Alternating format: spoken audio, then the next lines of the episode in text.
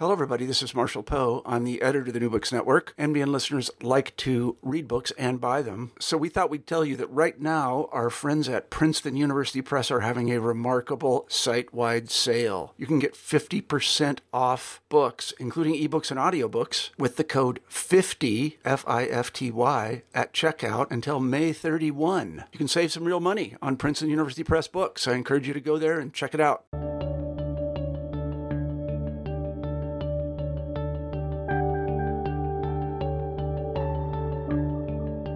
Good morning and welcome to the New Books in History podcast, part of the New Books Network.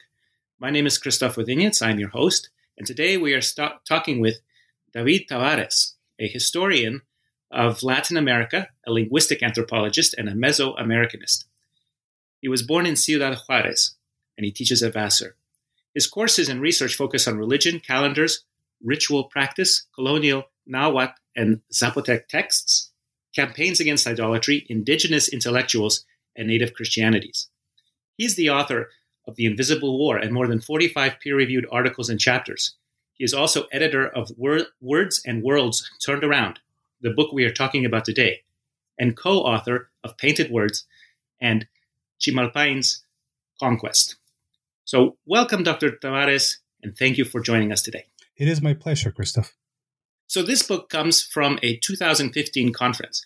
Would you please tell us how you first envisioned the panel and who your collaborators were and how this turned into this book project? Yeah, you're right. This comes from a 2015 conference uh, of the American Society for Ethnohistory. Uh, and uh, this, uh, I think, initially was uh, to rethink uh, indigenous Christianities with a group of people who have been influenced uh, in some ways by recent work uh, on uh, uh Christianities and translations of texts into indigenous languages. And uh, I guess chiefly among them is the work, of course, of Louis Burkhart. But uh, then, of course, we have new philologists who are trained by James Lockhart, who have shared the different perspective on lots of different texts. So um, the central concern, I think, was to make uh, historians and the historians and anthropologists aware of very recent work that has taken place uh, uh, in terms of uh, not just thinking about uh, missionary le- lexicography and uh, conversion in terms of power relations and political relations, or in terms of control over texts and meanings, but to really um, shine a light on lot, lots of different um, attempts to translate uh, uh, similar uh, concepts coming from Christianity. So what we try to do is to uh, put together a very large group of um, uh, languages. We have eight languages uh, represented in the book: Valley Zapotec, Northern Zapotec, Nahuatl, Quechua, Yucatec Maya, Quiche Maya, Kekchi Maya, and Tupi. Uh, so this is, uh, I think, uh, a bit extraordinary in terms of the range of different sources. Most of the sources are uh, focused on the 16th and the 17th century, and of course, we have an epilogue that was written by a now anthropologist uh, from uh, the Huasteca region, Abelardo de la Cruz, who talks about Nahua Christianities today. so, you know, we felt that there wasn't quite something like this. Uh, before that embrace uh, such a range of languages that really try to look very closely uh, at methodologies of translation, at indigenous intellectuals, at the role uh, that they played uh, in specific terms, and also at the um, conversation and exchanges between uh, indigenous intellectuals and uh, missionary authors and lexicographers. That that is a tremendous project, and uh, not only very ambitious but very successful. Uh, would you tell our listeners in in broad strokes about the world you are accessing through your research? Maybe start with Columbus and Cortez and tell us what was this conquest? How many conquistadors came? How many Spaniards lived among um, the indigenous peoples of Mexico and uh, Mesoamerica?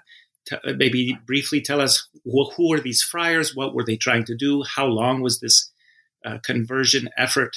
And um, maybe also tell us a little bit about the native religions, um, uh, if if you can. I know that's a tremendous request. okay. Uh, what should I start with? I guess with the missionization because that's a huge question. Uh, yes, please. If if you, uh, uh, I'll start with that. I guess I mean one way to think about this is that uh, everyone goes back to the work of Robert Ricard, uh, uh, La conquête spirituelle de Mexique, uh, the spiritual conquest of Mexico, which of course uh, came out uh, in the late 1930s and it was translated uh, in the early 60s into English, and it made a big impact in the sense that it presented. you know, some of the words that you use could be coming directly from Ricard, in the sense that we think about this as this um, massive project that involves uh, missionaries and uh, conquerors. And of course, uh, Ricard's uh, major contribution was to look at uh, all the different things that, uh, in particular, Franciscans did in central Mexico while also alluding to other orders and other uh, areas. But this is at the core, I think, of what people think about when they think about conversion. So, of course, uh, you know, just to you know go back to, to the very initial question you posed, uh, you know, Cortés comes into uh, I don't know Cozumel Isla Mujeres uh, in 1519, uh, starts destroying know, temples uh, to his heart's content uh, and continues to do so and place crosses uh, uh as long as indigenous people let him and indigenous allies sometimes uh, they do sometimes they don't right? Uh, at this point he might have had access to sacred texts sacred maya texts that might eventually turn up in europe later on.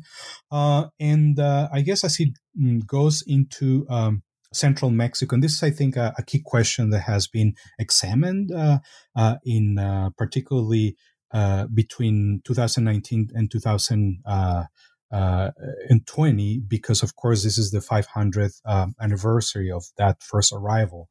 Um, so we th- tend to think about this as um, an encounter uh, but in some ways, what really matters is what happens afterwards. Because, uh, and again, I mentioned the new philologists earlier.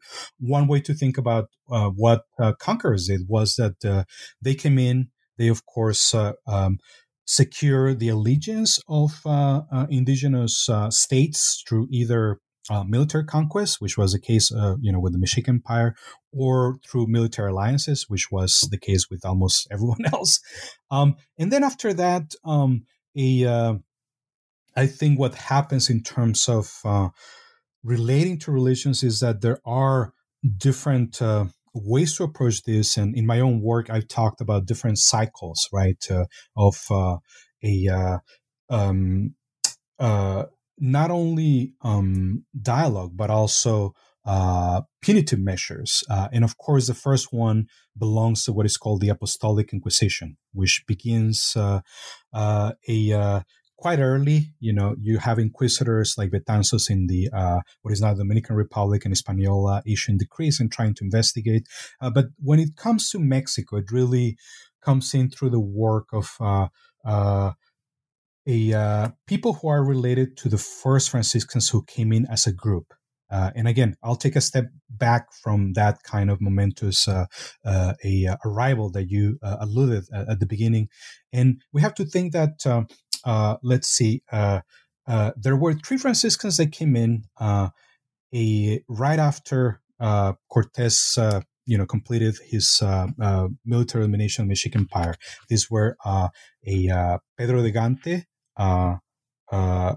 Tecto and Ahora. And I'm using, of course, the Spanish versions of uh, people who were actually Flemish Franciscans. So these first three Franciscans begin to settle um, in uh, central Mexico. Uh, and just as they're beginning to to try to get a, a grasp on uh, language and conversion, uh, the so-called 12 uh, Franciscans, which are of course not the first 12 because these three Franciscans arrived uh, a uh, earlier, uh, coming in 1524 and then make their way on foot uh, from um, the port of Veracruz to Mexico City, thus kind of um, a uh, rehashing the the entry of Cortes and of course, and this goes back to Ricard's point, this is uh, not a military conquest, but a spiritual one. So we have this uh, 12. may I ask? Uh, yeah. Uh, mm-hmm. So Cortez originally had a few hundred soldiers, right? And yet he was able to secure all of these allies who were really tired of Mexica rule. Perhaps Tlaxcala come come to mind. How many Spanish are here, and how, how you were talking about military alliances? Uh, who is it really? Who's in charge? How many people are there? And do they have to negotiate every step of the way so that they don't get murdered, or do they really have an iron grip as they're trying to not only control but understand yeah. who these people are? okay, so yeah, so yeah, let, let me try to address this. And I guess to go back to historiography, I should uh, mention that uh, in some ways, this idea of few men uh, conquering thousands of people uh, comes uh, first of all from Cortez's early letters. So it's a, a, a, political propaganda, so to speak, that is generated by Cortez as soon as he realizes uh, what is going on and that his alliances are successful. So. Um, this is something that, of course, uh, you know, Cortez first claims, and then Lopez de Gomara uh, begins to put together into a wonderfully uh, uh, well written uh, literary account of the conquest, the conquest of Mexico, right? That uh, uh, he writes on behalf of Cortes, uh, and that comes out uh, uh, in the early 1550s. Goes through a number of different editions, and of course, this is kind of a, what I like to call the providential uh, a version of uh, the conquest history. Just a handful of men, maybe a couple hundred, uh, a uh, small number of horses that under are, they joined by maybe a couple hundred more that come from Narvaez. And if you remember, Narvaez is Pánfilo Narvaez is the man who sent from Cuba to reigning Cortés by the governor of Cuba, who's not happy about Cortés kind of breaking out free and claiming uh, this new land uh, without having uh, uh, the legal and political requirements that would entitle him to actually go forward and take these lands in the name of the King of Spain. Uh, so even you know with uh, you know 400 ish uh, men. Uh, the contrast is always drawn, and this begins again from you know 1552 from Lopez de Gomara onwards in terms of like building this providential history, right? And for English speakers, I think William Prescott, who writes the Conquest of Mexico, a in the early 1840s. And, um, you know, of course, this is one of the volumes that uh, uh, the U.S. soldiers who invade uh, Mexico uh, uh, in the war of intervention carry with them to understand um, um, the country they're invading. and this um, version by Prescott, which is also very well written in English, and it's also followed by um, a uh, a uh, an account on the conquest of Peru is predicated on this notion that very few men come in and conquer uh, a uh, hundreds of thousands of people. Now, uh, uh, for the most part, I think a lot of um, historians in Latin America never took that very seriously.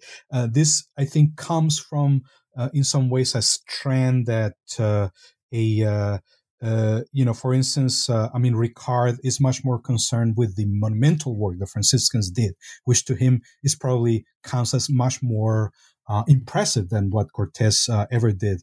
Um, so, a lot of people, I think, who have read Prescott uh, and have influenced, been influenced by him, and I think this would count definitely people who are, you know, writing the history of conquest today in English uh, a uh, have this um, way of approaching this as the uh, you know uh, as I mentioned for this kind of providential question, and of course uh, for people who are a, uh, a, familiar with the dynamics of the conquest, you know you would know that the first thing that uh, Cortés tries to do is to establish alliances with um, uh, Maya speaking peoples uh, in Yucatan and then the Gulf Coast. Uh, uh, those first encounters give him a translator that he's able then to link to uh, Malintzin or Malinche, uh, who translates between uh, different uh, Maya languages and, and Nahuatl.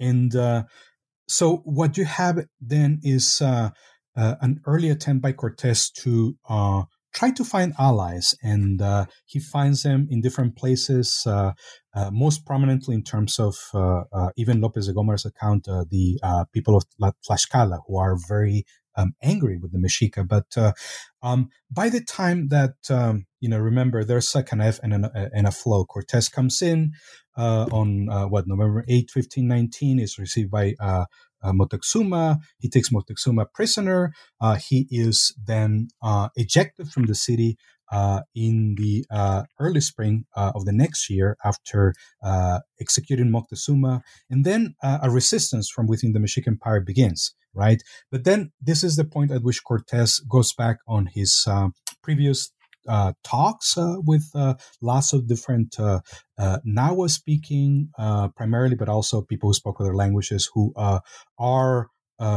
not happy with the Mexica rule.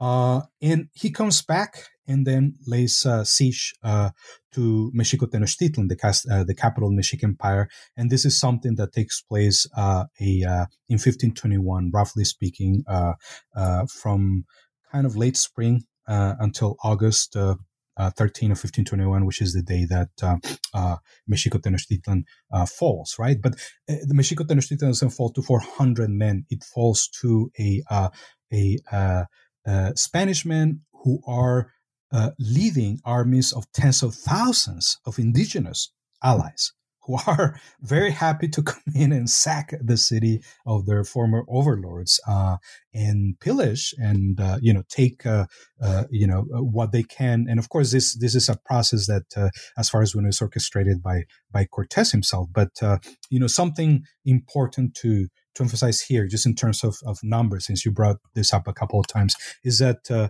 uh, a uh, the the reason why you know Mexico Tenochtitlan falls is because there's a concerted um, a uh, effort on the part of tens of thousands of uh, allies that are led by the respective leaders who decide to uh, a, uh, rebel basically against the Mexican Empire, and they accept uh, uh, Cortez's leadership in, in, in, that regard. But at the same time, they make even the the very brave resistance that came out from a different generation of leaders uh, after Moctezuma, uh, particularly uh, Cuauhtemoc um, a uh, irrelevant uh, in in military terms because there's just so many of them attacking so so few of the Mexica former overlords.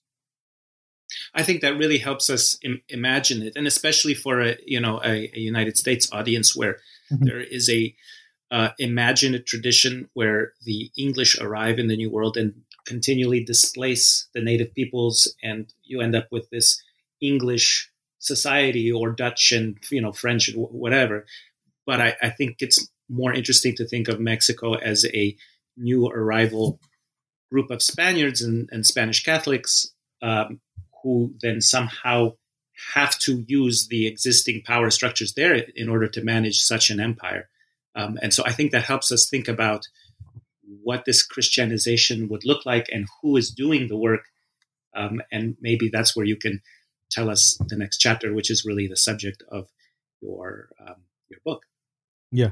So yeah, no, that uh, um, I'm kind of responding to your big two or three major questions that you asked me a while ago, yes. uh, step by step. So now we can talk about the missionization. So again, going back to uh, the early days after the the conquest, uh, uh, something that the Franciscans in particular knew had to happen was that they had to communicate with indigenous people not using Spanish because or Latin because they knew uh, neither of those languages, but they had to actually begin acquiring those uh, uh, languages, right?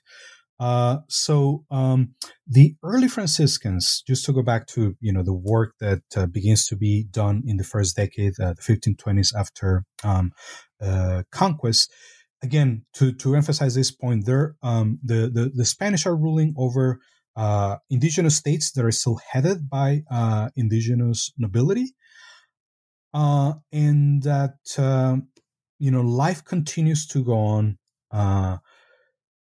for maybe a generation or generation and a half in much the way that uh, it had gone on before the conquest. And then gradually we come to uh, a, uh, and this is, of course, something that uh, is important for the Franciscans because, on the one hand, they want to establish um, dominance uh, on the language. This begins with Gante uh, establishing a school at San Jose los Naturales, uh, which is meant uh, for uh, young indigenous people to be um, trained in not only Christianity but also European arts and practices. Um, then we have, uh, of course, Martin de Valencia, who's a leader of the 12. who a is constantly pushing forward and is actually getting quite impatient. Uh, uh, you know, at some point he even has dreams about going to Asia because the people uh, in this, you know, uh, happens uh, according to Mendieta and other chroniclers by the late, late 1520s. Uh, he just gets tired of indigenous people not um, accepting uh, that Christianity is the one true religion, uh, and and he starts dreaming about uh, going to Asia and you know encountering other people who are going to be more uh, pliant in some ways, right? Uh, uh, and at the same time, he pairs up with uh, Zumárraga, who's going to become the first uh, elected uh, bishop of uh, Mexico around 1528. Then he is appointed. He comes back in the early 1530s, and he starts uh, the first uh, formal inquisitorial process for or inquisition inquisitional tribunal, uh, not only for indigenous people, but for anybody who was the subject of the Inquisition, which was, of course, everyone in uh, early modern uh, Spanish society, um, a, uh, in the mid 1530s. So he, Valencia and Zumárraga pair up to destroy um, a, uh, idols. Uh, uh, Valencia famously executes some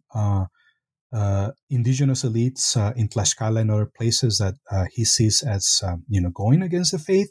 at the same time, Gante and other believe that you know going back to this generational issue that I talked about, uh, the the the um, current elites are corrupted. Uh, they're not going to go to Christianity willingly. So I have to work on the next generation. So we have uh, a lot of the work uh, uh, that um, you know. Uh, it is about indoctrination, about teaching uh, indigenous people how to be European uh, Christians, but also to a very small group of them, how to be European scholars. So the idea, of course, is to isolate uh, young people uh, who are coming from uh, elite backgrounds.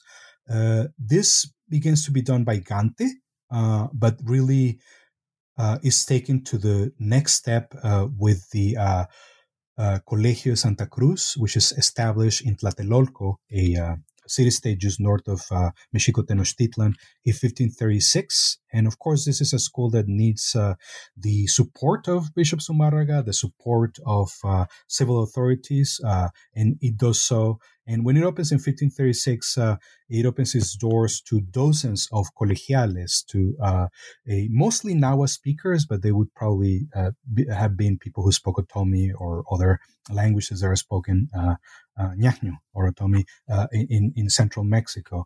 And these people are exposed to uh, the liberal arts, the trivium and the quadrivium, which means they get the same kind of curriculum that um, uh, a, uh, scholars who might be uh, going for their first degree in Europe are uh, being exposed to, right?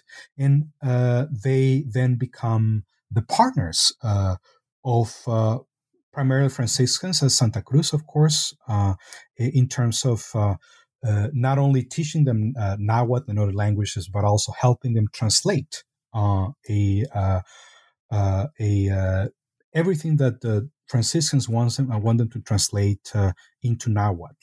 Uh, and here is, I mean, and just, just just to kind of give you a sketch of a couple of other important people. I'm going to talk about the Franciscans first, and then you can. I'll stop and see if you have questions, and then I'll continue with the Dominicans, who are also very important. I'm really talked about yet.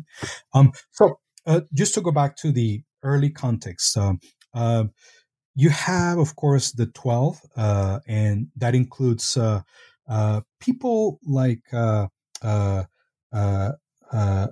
Jacob de Testera, uh, uh, Testera, who's a French Franciscan, uh, whose name is primarily associated with pictorial catechisms. Uh, and if we just make a slight correction, I think that's uh, correct because he uh, is one of the people who is associated with, because he doesn't know Nahuatl. In the 1520s, he start, starts preaching through pictures. So that means you know, unfurling large lienzos, large representations of uh, the crucifixion, of uh, the birth of Jesus, of uh, these um, important uh, episodes uh, in the life of Christ, and uh, showing through pictures with a translator, with whatever means um, are at Testera's disposal, how, you know, and why and uh, to become Christians and what Christianity is. Um, a uh, and uh, eventually, what happens is that uh, uh, you have the production of the first uh, catechisms and grammars, but this idea, of course, that the pictorial catechisms that we have, which come mostly uh, it seems from the 17th century are directly linked to Testera seems to be uh, an incorrect idea. And it seems like uh, uh while there are, you know, there's some um, um, a uh, catechisms like the so-called Humboldt Catechism that it's very different to the other pictographic catechisms and that mm, works with images in a very different way. They might be related to this first phase, and all the other pictographic catechisms are actually produced in the 17th century, uh, which is kind of uh, interesting because this is indigenous people no longer need them. They read and write uh, uh using the Spanish alpha, uh, the, the, the, Roman alphabet, and uh, they are, of course, remaking these catechisms to kind of reclaim this indigenous identity that I was born through uh, early evangelization. But to go back to Testera and uh, to what is going on there uh, with um, you know the early Franciscans is that uh, uh, of course the the the the, the first uh, important task is to a produce a a doctrine in in indigenous language. So one attempt, of course, a that takes shape and uh, bears its fruit around 1546, 1547, is Gante's first catechism. And we have later versions of it uh, a, uh, that survive in full, uh, not so much about uh, you know the, the earliest version, but Gante's catechism is uh, one of the first systematic attempts to take together all the teachings of Christianity and put them in Nahuatl.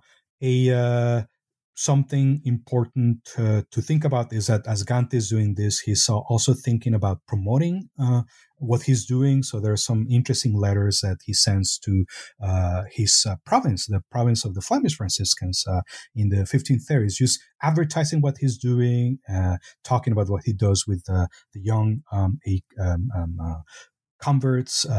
And one of these letters, and this is something that I talk about in the uh, preface of the book, ends with uh, the first uh, a phrase that is actually uh, printed in in in Nahuatl, because this is a letter that is then edited um, in a um, a uh, Flemish produced uh, uh, edition of different letters that are coming from different parts of the world. And this is to go back to what is animating the Franciscans.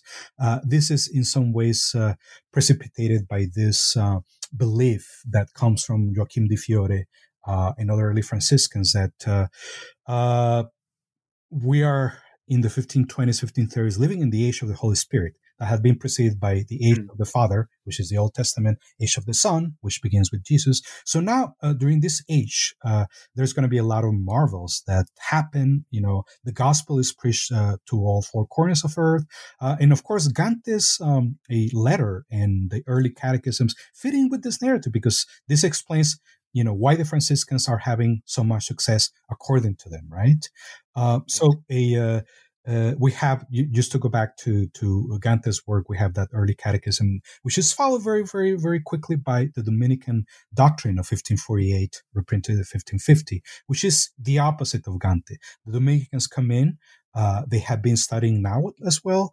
They mm, don't have uh, as much control of central Mexico uh, at that point as they would like to have because they've been excluded uh, by the Franciscans, and yet they produce this. Um, um, mm, again, very solid uh, a, a, first doctrina in 1548, which they actually present as an anonymous work because they want to very uh, studiously uh, kind of avoid this tendency of Gante and uh, eh, Testera and other, uh, uh, Valencia and other Franciscans to kind of take individual credit or credit for the order for the work that they're doing. so in practice, actually, if you look at uh, you know how they translate different Christian concepts, there's an early and this is something that uh, you know is talked about in some of the uh, essays, of course. Uh, uh, uh you know, it's picked up in Justyna Olko's essay. it's picked up in the introduction by Louis Burkhart. that there there's an early lexicon to translate different terms uh, into Nahuatl. And you see this lexicon kind of come together with Gante, uh, also with the Dominican Doctrine 1548. And from that point on, I think most people tend to agree on a lot of, uh, you know, translation choices that are made by these early Franciscans and early Dominicans. Uh, we don't know much about the context, but this goes on until the end of 16th century. I'm sorry. Well, I think this. I was going to say uh, before we lose that thread. It's such an enormous question: is who is it? You know, who is it for? And I, I think of that sentence that you have in in um, your conclusion, where um, Pedro Gante is writing his first Nahuatl uh, line. Mm-hmm. Um, and you said you noticed like well he did it correctly but he also garbled it here and there but he's writing it for his you know his publisher back in flanders mm-hmm. um, and Pedro de Gante or Peter of Ghent, I'm I'm I can't remember at the moment. Maybe you can correct me. He is somehow connected to the Emperor Charles, who's also from from from um, um, from the Low Countries, or at least raised there. And so he has this patronage back in Europe, and everybody's trying to show, look at these achievements, look how we spread the gospel to the far corners of the, the world, and the rationale for the empire, at least from the Pope is like, look, you're going to convert these people to the true faith. And so a lot of this is demonstrating their achievements. And I think even those letters of Cortez that you mentioned, where he is inventing numbers for dramatic effect, he's trying to demonstrate to, to his emperor, look, look how providential is this conquest of these people. Um, and so, so much of this um, that we read in, in, in, in your book uh, is look what we've achieved. But you, it, the, the trick the thing that you do that's so interesting is try to figure out what the people on the ground are thinking about this. And you do this through careful philology and, and looking at terms and images. This is what it says to the European uh, outsider, but perhaps this is what uh, is the Zapotec meaning or, or, or Mexica meaning or Maya. Um, what is that interplay between who's watching, who is it for, um, and then, of course, I think the uh, another question, which maybe we can get to later, is, you know, what is what is the nature of this conversion? Because it, it's it's not that simple.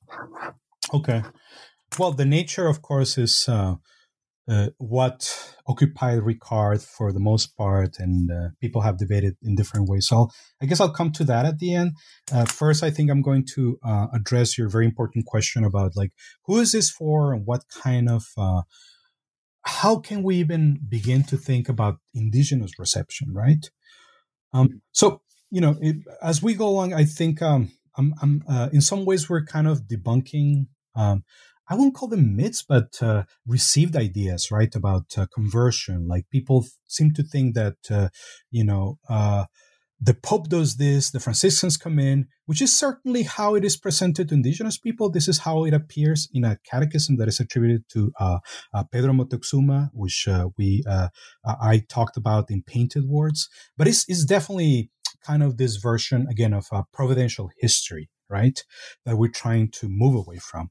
In some ways, Ricard uh, contributes to that by presenting this uh, uh, a, a, struggle, uh, particularly Franciscans, as this monumental struggle where the Franciscans seem to hold a lot of uh, um, the, the, the power to convince, the power to uh, convert.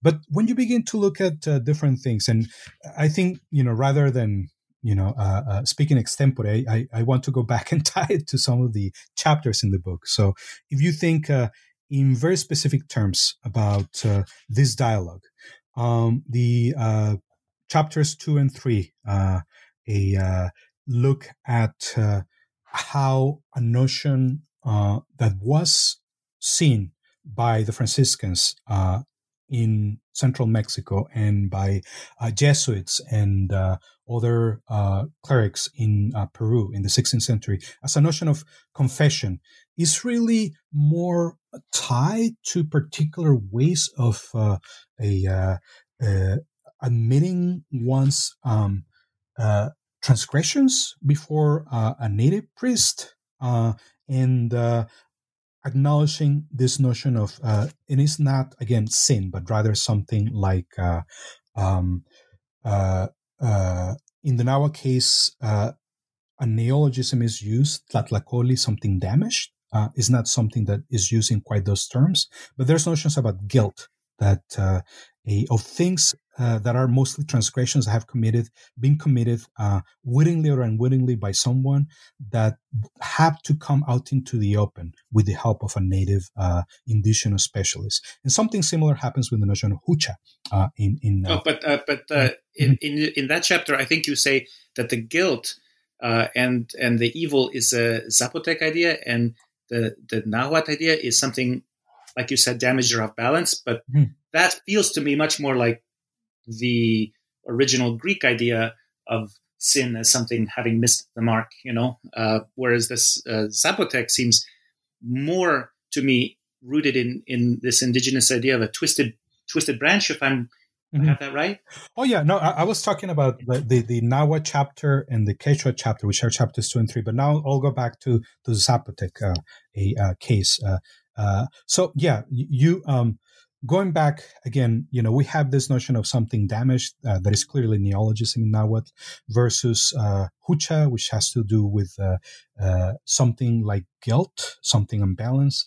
And then if we look at what happens in the Zapotec case, we also have a particular ritual where uh, a uh, people who are performing penance come and have to lie uh before a priest a set of a pieces of uh, a dried plant that are, are, are, are, is twisted and each strand represents a particular transgression or guilt right? And this is exactly you know tola in zapotec refers uh, to that particular assembly of uh, a uh, dried uh, vegetal matter that is presented to the priest.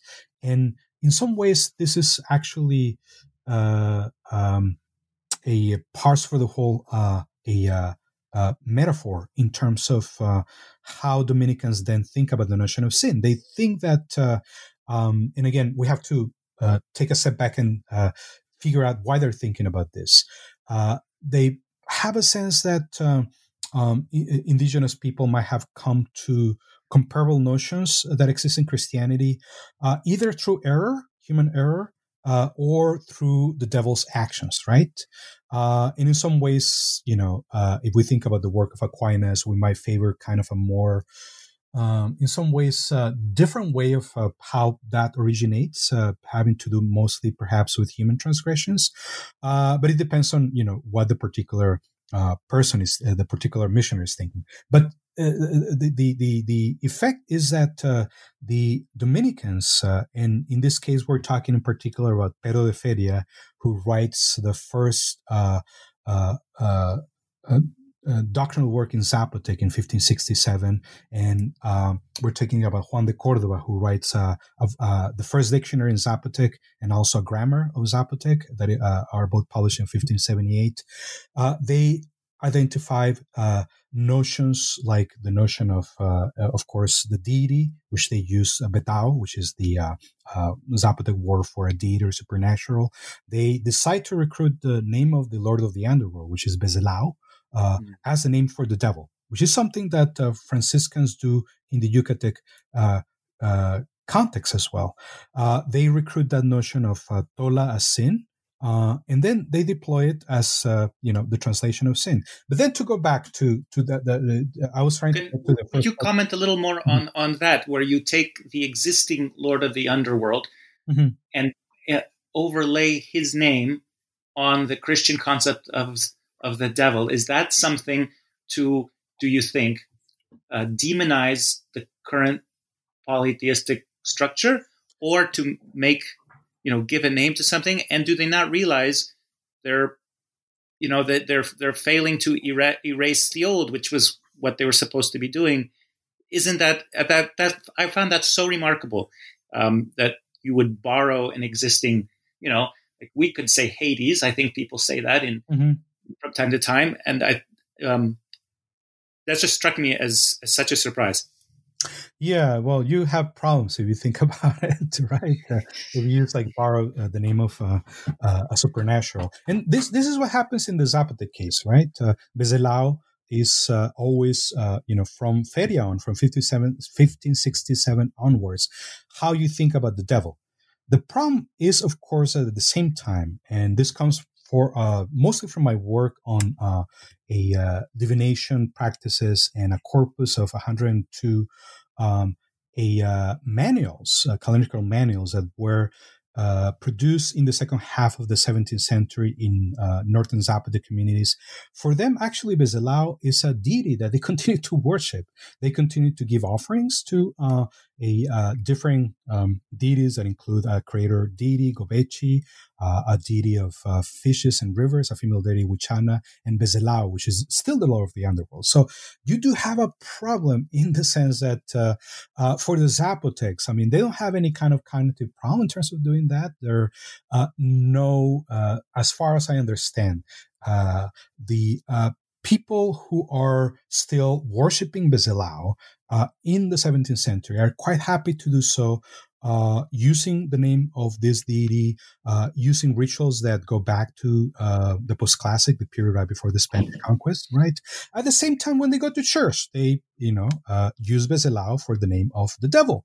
When they confess to the crime of idolatry, they talk about uh, China que Bezelao, which means the, the, the, the labor for uh, the Lord of the Underworld, right? Because they know that this is uh, precisely kind of uh, um, a uh, discourse that the Dominicans have taught them and that um, is expected of them, right? And this doesn't really get them into trouble uh, until there is, uh, you know, first uh, a rebellion in 1660 that has to do more with um, a economic concerns with repartimientos, which are this really unequal uh, purchasing contracts that are laid on on indigenous communities with taxation. Uh, and then there's another rebellion in 1700 in northern uh, Oaxaca, right, uh, against Dominicans who catch a number of indigenous people uh, a uh, performing a, a ceremony that actually, you know, I, I just found out just recently in my work consists of turning the the actual you know images of Christians against the wall and renouncing them as you actually uh, a uh, um, uh, ritually slaughter a deer whose blood is going to be used to feed uh, some uh, deities, uh, right?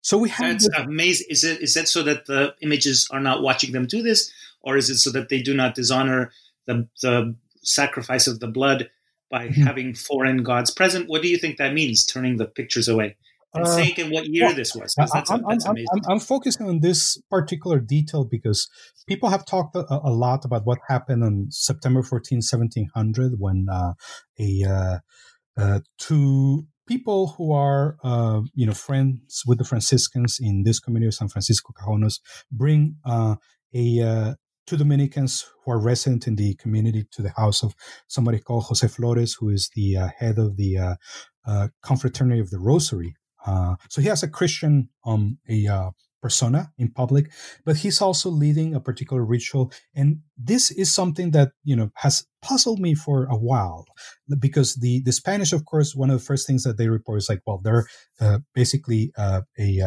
uh, have caught up in the deer. The deer is inside and is basically being uh, cut open and people are taking away the, the, the, the, meat and the blood.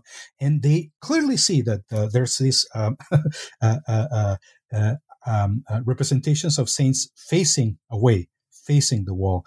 And I just found a reference to something called the renunciation of Loa, of, of, of images, in a particular calendar that comes from that region, which means that perhaps on certain days, uh, they renounce the images by turning them against the wall, just exactly as is um, a uh, captured by uh, different descriptions of that scene um, that took place on uh, September 14, 1700. So, uh, just to go back again, uh, I, I, kind of introduced a lot of different details in terms of how difficult the process actually was on the ground, right? Uh, so we have all this uh, we have a discourse of uh, you know becoming Christian, but also continuing your practices and talking back uh, to Christianity, right? And just to, to go back and, and finish kind of the Zapotec case, and then offer something that is kind of the polar opposite of that in the Nahua uh, uh, world. Um, we have uh, a, of course, this um, idea, which I think is a Ricardian idea, that the Dominicans come in and they're great at rhetoric. They're great at uh, a um, taking different concepts from Zapotecs. And uh, for instance, I, I, mentioned the Confraternity of the Rosary. Uh, there is a monumental work called Spiritual uh, Miscellany, Misceláneo Espiritual, that is printed uh, by Cristobal de Agüero in 1666. Uh, and this is uh, a massive work that has all these different works uh, in Zapotec, in Valley Zapotec, that are meant to be used by, you know, people who are devotees of the Rosary, of uh, Marian devotions, to tell them how to pray, right? In in this um, uh, really, what is the right word? Literary uh, Zapotec, this uh, beautiful Zapotec, and what he does is he tries to convince them that this actually the word from Zaachila, which is actually you know the the the the the the, the theme that gives a name to the chapter in my work. Uh, this idea that uh, you know uh, they're going to embrace something called the Zaachila word, Ticha Zaachila, uh, which is basically uh, ties the notion of a word that comes from Zaachila and Sachil is, of course, uh, a very important polity uh, before the conquest. Uh, uh basically, uh, in the 15th and 16th centuries, one of the most important Valley Zapotec uh, states. This is where a lot of rulers are buried. a so there is this notion of Zaachila in the Zapotec thought as uh, this important political capital. So what what is trying to do? I have a. May I ask about the Zaachila? Mm-hmm. Um, so it, it is the 17th, second half of the 17th century, and they're remembering the name of the, the polity that mm-hmm. preceded the arrival of the Spaniards. So they're going back 200 years in memory, or almost. Mm-hmm. For them, is that like this is the name of our people? So this is, you know, this gospel is the word of our people, or is it expressly um, this is the precursor state before the foreigners came? Don't don't forget who you are. Um, I think uh, it's a bit more towards uh, what uh, the, the, second possibility that you mentioned. Um, so uh, let, us also be clear about something else. Um, Agüero uh, is a vicar of Zaachila, so he has kind of a personal interest in uh, making Zaachila shine. But I, I, found references to Zaachila. What is that? What is a vicar? What is a vicar of Zaachila? what is his role there? Because he's also a Dominican friar at the same time, isn't he? Yeah. Okay. Well, um, we were talking earlier about how the Franciscans basically took over central Mexico, right? Uh, so the Dominicans see what happened, and in the 1530s they start looking for other uh, communities to uh, a uh, um, evangelize, and also to set up shop with uh, no other. Um, let's say competition, right? So they go to Oaxaca, they go to Chiapas. Uh, they by you know the mid 17th century, they have basically been in charge of evangelization uh, in uh, uh, uh in Oaxaca since uh, the late 1530s, early 1540s. Uh, they have a lot of wealth; they're very dominant. So Burgoa, of course, it talks about this. Francisco Burgoa chronicles all the different.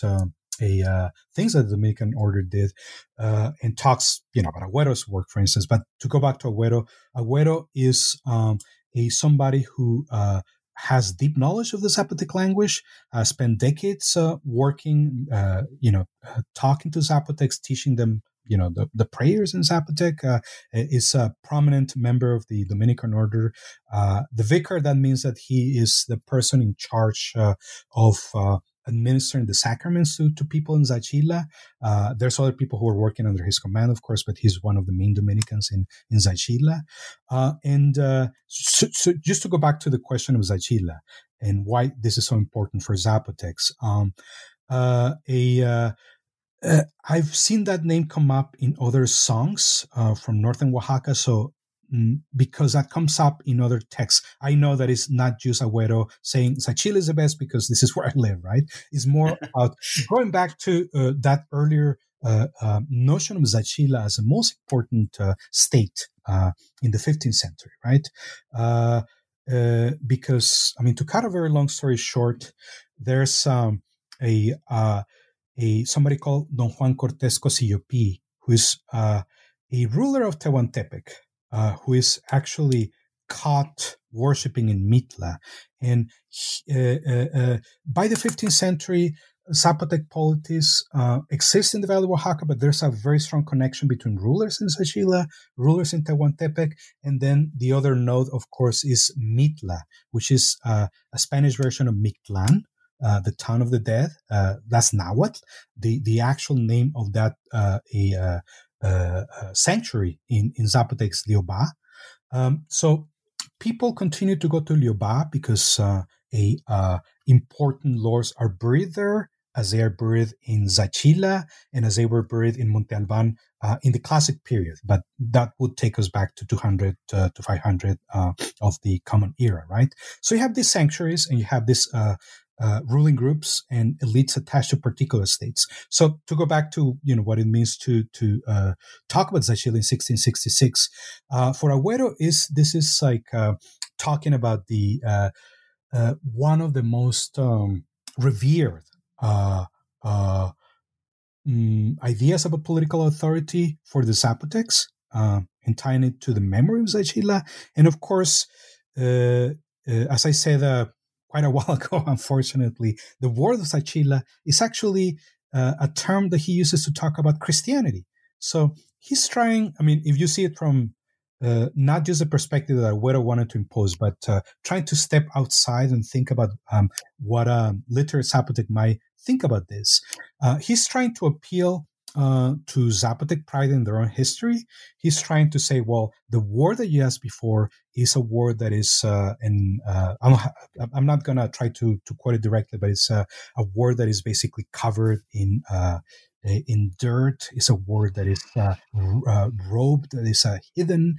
this is a direct reference to precisely the kind of rituals that I was talking about back on uh, re- remembering the slaughtered deer on uh, 1700. All these rituals that specialists conduct are couched in a language that is not very transparent uh, to people. Uh, this actually exists, of course, in throughout Mesoamerica. Uh, and what uh, what is trying to do is indict that language for being so op- opaque and contrasting it with the word of Zaachila, which is actually the word Christianity, which is a pure word, a new word, a word that is easily understood. Uh, and that's uh, you, the basis of his argument. You have to accept this new Christian word because it's tied somehow to the word of Zapotec state. It's better than the word of or your ritual specialist, right? And of course, what is going to happen is that some people are going to take take that path and decide, well, you know, I'm convinced uh, by the argument of Agüero. I'm convinced by the argument of Franciscans about rejecting my uh, previous beliefs. Other people like Northern Zapotecs are going to say, well, you know, we're going to uh, exist uh, in these worlds with one foot uh, firmly planted in the Christian world, the other on the world of the ancestors. And they managed to do that uh, in public, at least until the early 18th century. And after that, that seems to go down a kind of a, an underground, right? Because these practices don't come up and are not as punished as often as, as they were in the 17th century in Oaxaca.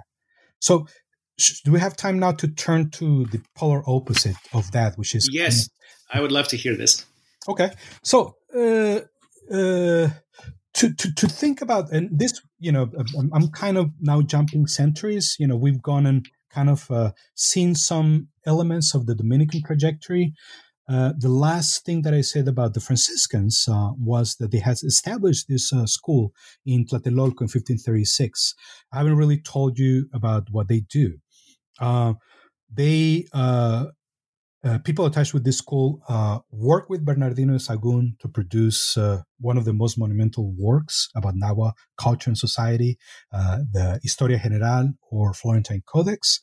Uh, a, they work with Alonso de Molina, who a, composes the mm, first uh, dictionary, uh, Nahuatl Spanish in 1555, expands it in 1571. Uh, and uh, they work with lots of other people, among them uh, Fray Juan, uh, Juan Bautista Viseo, who in the uh, late 16th, early 17th century produces more of the dozen works in Nahuatl.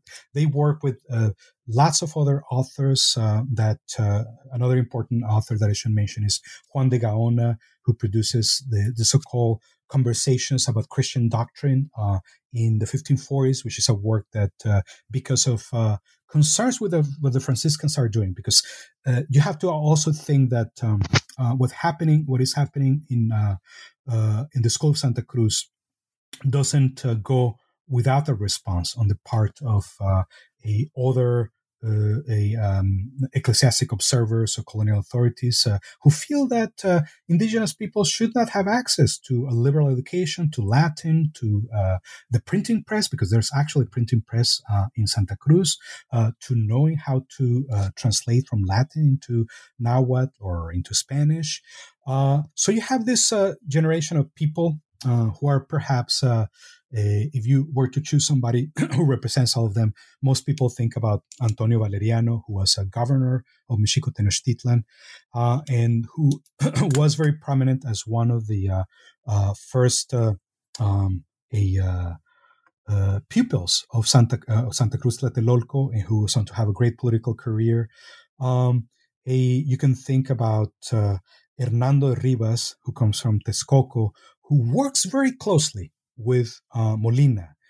The work that I've done in terms of this partnership between Hernando Rivas uh, and Alonso Molina uh, suggests that they're the authors of this translation of the imitation of Christ uh, into Nahuatl, which if you, you know, take a second to, to think about this, um, is quite spectacular. Um, from, you know, the 1520s to the early 1530s, uh, between Gante and Valencia and others, they gone from basic indoctrination to um, probably by the 1550s, you know, because some of the terms that are used in uh, this first translation of the Imitation of Christ, which survives as a manuscript that is presented uh, by uh, a, uh, a, leading Franciscan uh, to Juan de Ovando, the president of the Council of the Indies, in 1570. So we know that it was produced before 1570, most likely between the 1550s and the 1560s. So by the 1550s, 1560s, um, the kind of uh, conversations that uh, Rivas and Valeriano, and there's also Pedro de Gante, the teacher at Santa Cruz, not not Pedro de Gante, the Flemish Franciscan, who's uh, actually a, a, a, now intellectual. All these people uh, a, uh, are actually uh, committed to this project, and they've gone so far that they're beginning to take, you know, works like the imitation of Christ uh, uh, for people. Who I think I think you should explain the, what is yeah. the, the imitation is, of Christ. Yeah, that, I'm about explain what why that is so so different from the basic catechism. Mm-hmm. So um, uh, this is the um, mm, first bestseller after the Bible in the sense that, of course, the Bible uh, being printed by Gutenberg is the first bestseller and continues to be a first bestseller because, of course, it's very popular. Uh, the uh, uh his um, um, you know uh, imprints of the Bible, but uh, then um, you know the Imitation of Christ, which was produced by somebody associated with the Minderbruder, the Brothers of the Common Life in what is now the Netherlands, Thomas à Kempis, probably you know in the first quarter of the 14th century, around uh, 1325 uh, or so, he produces this work that uh, uh, tries to present um, examples drawn from the life of Christ in very plain language, but written, of course, in Latin, because this is the language of uh, later expression in uh, in the 14th century, right? Um, so uh, he tries to write this work uh, for people who have no background in theology. So this is a work that very consciously avoids mm, citing a lot of uh, uh, theological authorities or passages from the Bible. Uh, it focuses on uh, uh, different, again, uh, examples that are drawn directly from thinking about Christ and his lives and sacrifices. So this is a work that is chosen by the Franciscans because by the 16th century, this is known as the Contemptu Mundi, contempt for the world. Uh, this is a word that uh, um, there's a lot of different treatises that are published or known uh, under that name. And by the 16th century, like thinking about um, uh, rejecting uh, the world is something that is associated to Kempis and the people uh, who are part of his sphere in the 14th century, which is usually called in Latin the modern devotion, devotio moderna. So this comes to to to to to to have kind of a, a new tint in the sense that uh, uh, it is about embracing Christ and it is about a following it in your daily life, but it doesn't have to go through a theologian or a deep study of the Bible for you to understand this. So it's a book for shopkeepers, for merchants, for uh, you know people who have very limited knowledge. So this is translated into um, basically every major European language by the second uh, uh by by the end of the um, 16th century. Uh, a uh, in mm, very self-conscious, I think Molina and whoever helped him uh, choose that word, decide, well, this is the word we're going to use to translate into Nahuatl so that indigenous people will have uh, access not just to the Bible, but to a work that will really, going back to what Agüero was trying to do. Uh, Agüero was trying to sell uh, a version of Zapotec history to Zapotecs and have kind of uh, a mixed response, so to speak. Uh, Molina is trying to bring in uh, a work which is very successful, has been tested on the ground for generations in uh, Spain, as a reason for embracing Christianity. And this obviously is uh, pitched towards um, speakers who are a uh, wealthy enough to perhaps buy a print of the book or know somebody who knows it has a print of the book to read it uh, but the problem of course is that this work never gets printed there is uh, a first attempt as I mentioned before, this is uh, given to uh, the president of the Council of the Indies. Uh, it goes straight into Philip II's library in El Escorial. People forget about this manuscript and its mm. existence. Um, in the uh, by the end of the 16th century, another Franciscan that I mentioned before uh, quickly, Bautista Viseo, tries to revive this um, translation project uh, and actually announces in his 1606 ceremony this work is actually coming. The problem is that it never actually came off the presses, either because of concerns about having this work available in Nahuatl or because of the death of Viseo. We, we don't really know what stopped that. But just one last thing, because I, I know you probably have lots of questions while we're on Bautista Viseo. I want to mention, you know, uh, likewise in this mold of taking, uh, let's say, devotional bestsellers from uh, a uh, Europe and trying to adapt them to an Nahuatl context. Uh, Viseo pulls kind of a fast one on uh, uh, the authorities in New Spain by taking uh, what is essentially a- another bestseller, uh, the Book of Prayer and Meditation, Libro de la Oración y Meditación, by uh, the Dominican uh, Fray Luis de Granada. he takes it and takes some of uh, this work is divided into meditations, daily meditations, nocturnal meditations. He takes the medit- for every day of the week. He takes uh, a set of meditations, I think is uh, Tuesday through Saturday or so, uh, and um, translates, translates them into Nahuatl and prints it as if it were his own work, uh, which he calls the Book of Misery, Libro de la Miseria. So again, he's inscribing his work in this kind of uh, uh, devotional literature that is based on rejecting the world, rejecting um, a, uh, the pleasures of uh, a uh, you know food of riches, and trying to um, uh, claim access to this kind of interior life uh, that is devoted to uh, a you know closer observation of, of Christian principles, and he uses Granada's work, and again you know, without attribution, they would never have let him publish an Nahuatl version of Granada had he said, well, this is what we're doing. And uh, whereas uh, Molina and Ribas, they were not hiding what they were doing. Everyone knew uh, that this was coming directly from from uh, from Kempis. Uh, so actually, as I said, uh, Bautista Viseo is successful because this work actually is printed with uh, every permission that he needs. Uh, he calls it my firstborn, but again, he does that by hiding uh, artfully what he's about to do, which is to take one of the um, classics uh, in 16th century devotional literature, a bestseller in Spain, and translate it in part into Nahuatl. That, that's amazing. So, also in this book are are not only many examples of uh, textual analysis and taking uh, te- text in two different forms side by side, very much the way famously the Rosetta Stone can be used to discover the meanings of languages.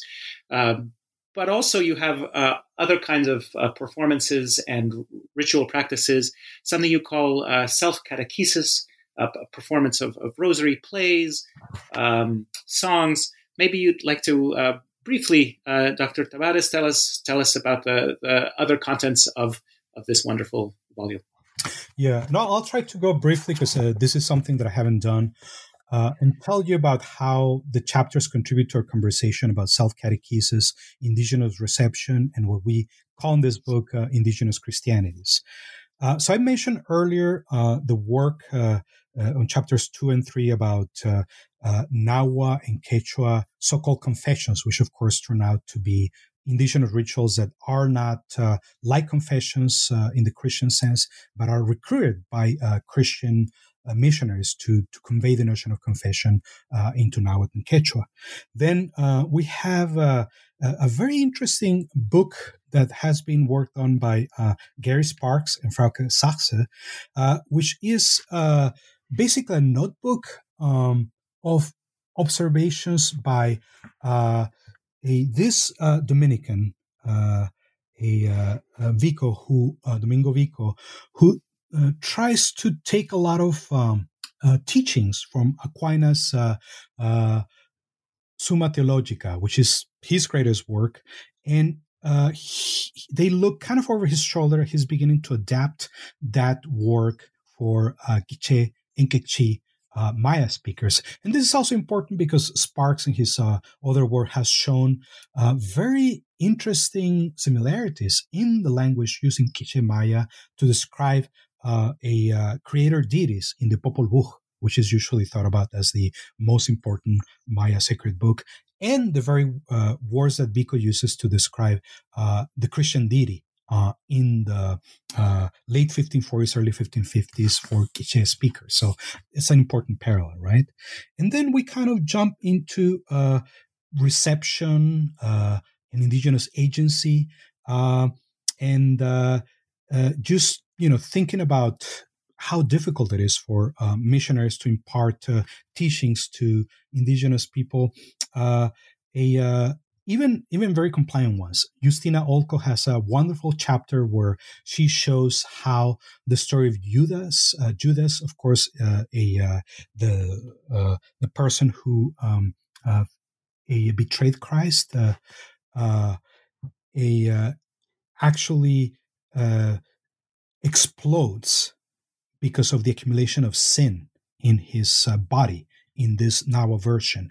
And she shows how this is actually linked to uh, both uh, early modern uh, versions of the story of Judas, but also this uh, notion of imbalance and transgression that goes back to uh, the notion of uh, Nahua transgression as sin that we were talking about earlier. Then Ben Leeming uh, takes us into the world of Fabian de Aquino, who is uh, a catechist who embraces very, very, very uh fervently um, the uh, Wars of the Franciscans so much that uh, he actually produces uh, a play about the Antichrist, where uh, the former indigenous uh, ritual specialists are presented in a very negative light. So it's just kind of, uh, if you think about, uh, you know, Christian works as uh, ideological propaganda, it's kind of a, a, salvo that is written entirely by a very fervent Nahua Christian. And then, of course, uh, takes us into the world of to, uh, the, the, the, the, world of Tupi Christianity, something that is uh, not very often taught about, and tries to talk precisely about the breakdowns in in translation and uh, meaning and intention that happen when uh, a uh, uh the first missionaries tried to talk to the Tupis about uh, uh, Christian deities in the beginning of the 16th century in Brazil. Then we have another section that is about uh, how um, you know the, the, the meanings are transformed, which begins, of course, with a very important uh, chapter by John Chuchiak, where he's actually taking the whole Franciscan project we talked about uh, about conversion and kind of turns it on its head by suggesting that uh, as the Franciscans in Yucatan were trying to collect uh, different words uh, the Yucatec Maya were having a bit of a laugh at their expense because they actually uh, uh, successfully insert sexual innuendo in some of the references that they give to the Franciscans. Uh, so when they talk about sodomy, when they talk about uh, certain sexual practices, which apparently the Franciscans are uh, have a, an unquenchable appetite in terms of uh, getting to know the specifics of it. And of course, it's supposed to be for the confessional, right? Um, so uh, uh, from Chuchiak's perspective, the Yucatec Maya seem to have the upper hand because they are able to uh, guide them in slightly different directions in terms of um, that point more at sexual innuendo than to what the Franciscans seem to be interested in. Uh, this is something, uh, you know, this notion of um, transformation is uh, also a, explored by Claudia Brosseder uh, in To Make Christianity Fit. And uh, she takes a very interesting passage that concerns a, the uh, apparent uh, sacrilegious use of uh, Christian insignia uh, by a, a, Quechua specialist, and uh, she tries to um, understand how the scene might ha- actually have been understood from the perspective of uh, Quechua speakers who are familiar not only with Christianity but with um, a pre-contact Andean religions. And then this uh, comes to an end in that particular section uh, with uh, a chapter by Mark Christensen, who talks about uh, uh, this discourse of the signs that are going to be given for doomsday. from again going back to the work of Juan Bautista Viseo, which I mentioned earlier, who you know focuses on them in his sermonary in, of 1606 in Nahuatl, and from other texts that he has found um, primarily in Yucatec Maya, about these signs that are going to be given you know in terms of uh, you know weather signs portents all these horrible things that are going to happen that are going to us in to the fact that the world is ending from a christian perspective. And he shows how this was assimilated uh, by Viseo uh, on the one hand in Nahuatl and by Yucatec Maya writers on the other. And then finally, we have, um, uh, in, I, I, should also mention this, uh, the work of Abelardo de la Cruz, who is a Nahua anthropologist, who's uh, currently uh, about finished with his PhD at SUNY Albany. I've been, you know, of course, I've been happy to assist him in some ways with his work. and he actually tells us, you know, what is going on um, today in uh, Nahua communities in the Huasteca region uh, that is close to the Gulf Coast in, in Mexico and talks about the recent history of catechism. You know, this kind of early push by catechists that were coming just like uh, like the people that uh, I mentioned before, that Ben Leeming and uh, Justyna Olko talk about the 16th century. They're coming uh, you know, in some ways, very convinced about Christianity in the late 1970s. Uh, and they come and try to preach that to their communities, and they realize that people are not going to listen to them. So they have to very self consciously figure out a way of weave in uh, their own interpretation of Christianity, which they very much believe in, with uh, what is called el costumbre, which is, of course, um, a Nahua local religion, which comes, uh, you know, of course, primarily from uh, pre-Columbian ways of thinking about the world, but it also has incorporated uh, Christian thinking and a thinking about uh, you know 20th, 21st century world uh, within it. And uh, uh, Abelardo de la Cruz gives us um, kind of a first row seat because, of course, he's uh, a, from one of these communities from Chicontepec. He tells us what people actually on the ground think about this conversation that has taken place from the late 70s until about the early outs in uh, in those communities. And he gives a kind of a more harmonious uh, perspective on this and you know talks about how differences are resolved in in harmonious ways and uh, emphasizes in some ways um, you know this kind of coming together of Nahua Christians and uh, more traditional Nahuas and how they're able to uh, come to uh, an agreement as to the very different meanings that uh, indigenous Christianities will have in only two communities in, in Mexico. So it's going kind of uh, to the microcosm again and then going back uh, to understanding how uh, all this range of um, examples, uh, and this is the work that I try to do in the conclusions, uh, gives us a sense of uh, what is important to think in terms of that first spread of global Christianity during the Renaissance. And again, uh, the book, uh, you know, for historians, this is something that uh, is important to say uh, because of um, the examples that we have and the case studies that we uh, uh, are focusing on. We focus primarily on the 16th and 17th centuries. So this is a kind of Renaissance to post-Renaissance period going on into perhaps Baroque literature, Baroque Christianity towards the end, but it's a particular uh, part of the process. And in the um, uh, conclusions, I try to whip together all these examples and show how uh, global indigenous Christianities emerge uh, a, uh, in this period and how they're different differently practiced by different missionaries who are, of course, in some ways hemmed in by the reception that indigenous um, actors, indigenous intellectuals, and indigenous believers have given to the kind of arguments they try to present uh, about Christianity in different terrains uh, throughout uh, colonial Latin America. Well, and maybe I can add two things. One, I'd just like to underscore what you said uh, Christianities, mm-hmm. plural. Mm-hmm. You have that in your conclusion, which I think is an important contribution that um, you write vibrant and definitely local Christianities engage in a never ending dialogue with institutional expressions of Catholicism for half a millennium. And we see in, in each of these chapters an, an interpretation uh, based on whatever evidence we can find, um, often very um, cleverly looking at it from different angles to, to, to make arguments about what was really going on in the hearts and minds of the people on the ground.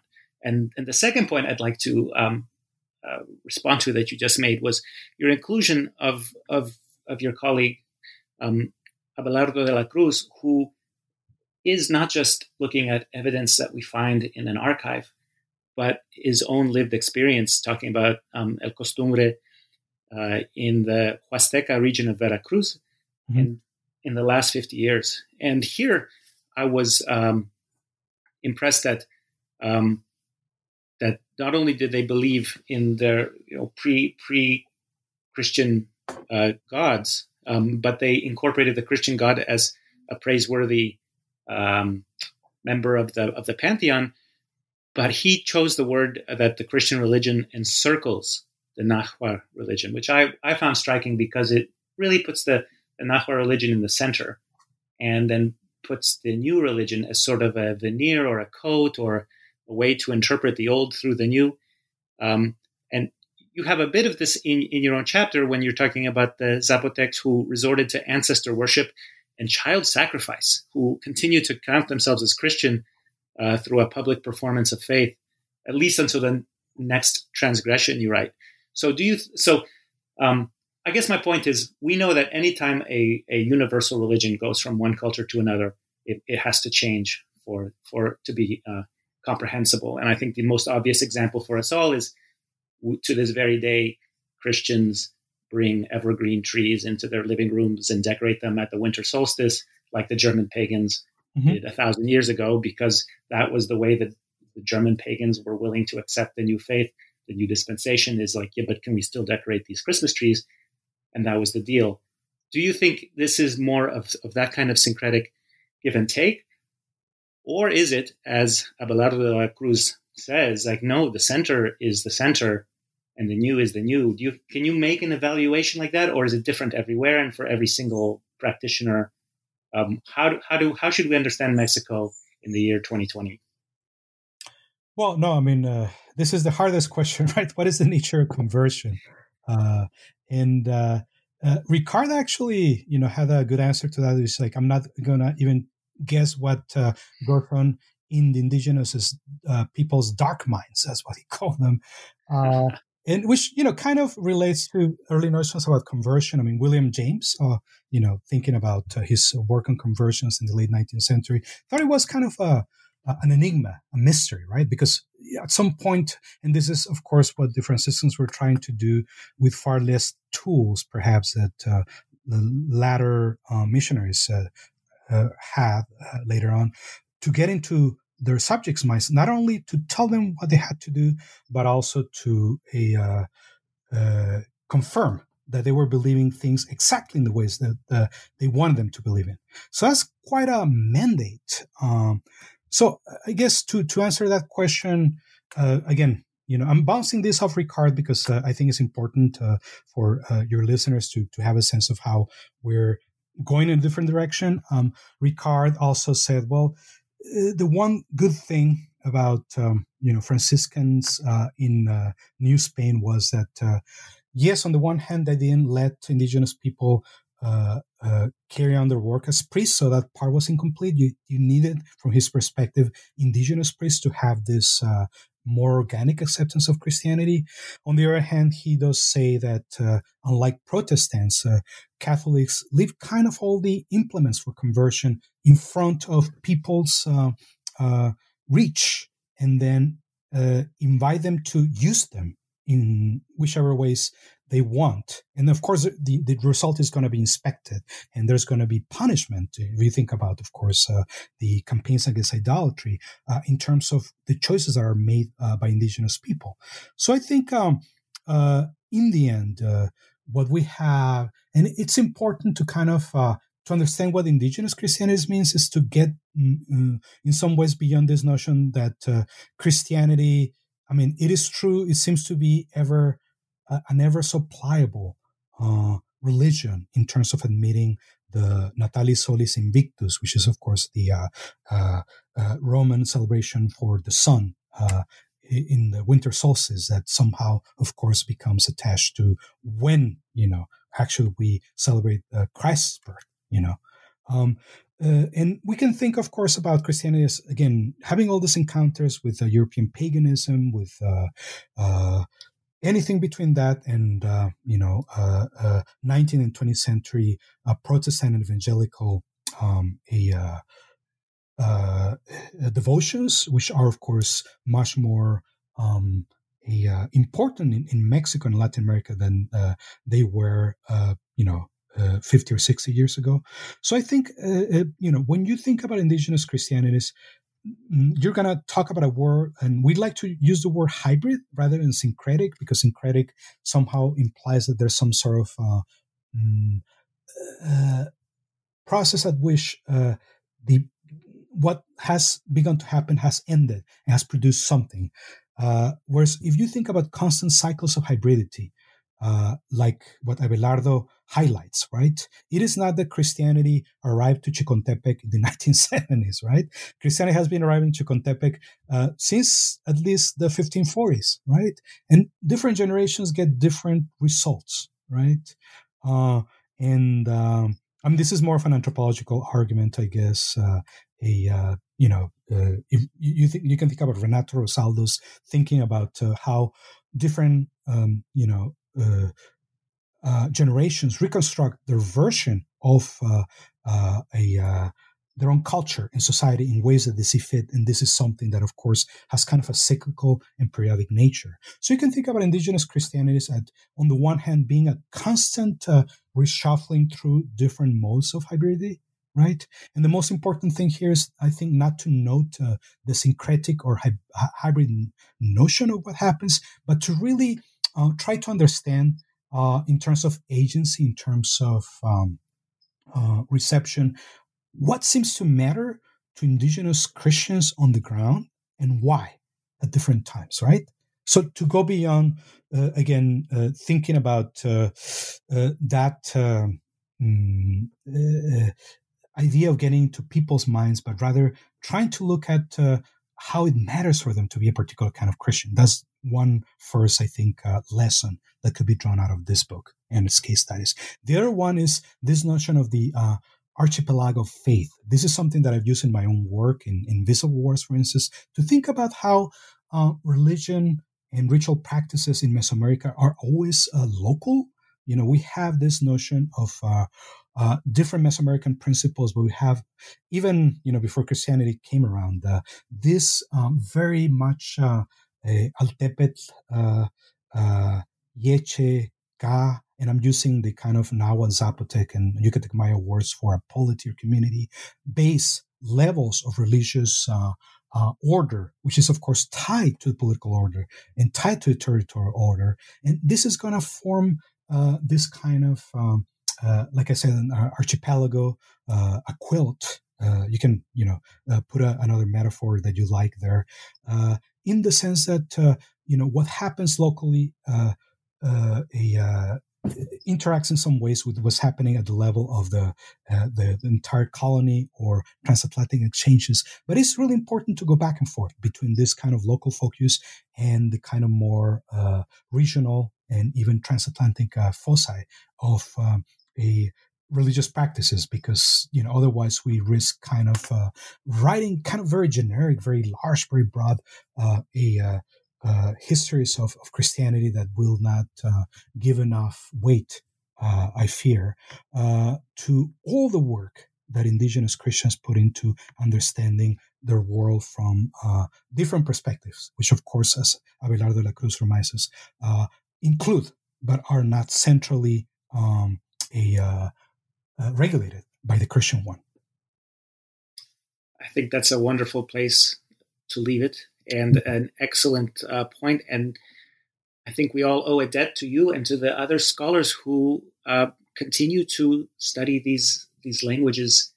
Uh, and, and am I correct that they are vibrant, living languages that are spoken in pockets of Mexico? That if you there are some places where you can go and to a village where Zapotec is spoken, or Oh yeah, no, I mean, yeah. In ter- well, in terms of uh, basically, I mean, all the languages that we work with are you know uh, a living languages. I mean, definitely what was happening in Amazonia today, Tupi languages are not looking as as, as well as uh, you know Quiche or Nahuatl, right? Uh, Nahuatl has maybe 1.2, 1.3 million speakers in Mexico, but also in different parts of the United States. Uh, Zapotec has about half a million speakers. Uh, again, you know, sometimes uh, in Mexico, but also in the United States.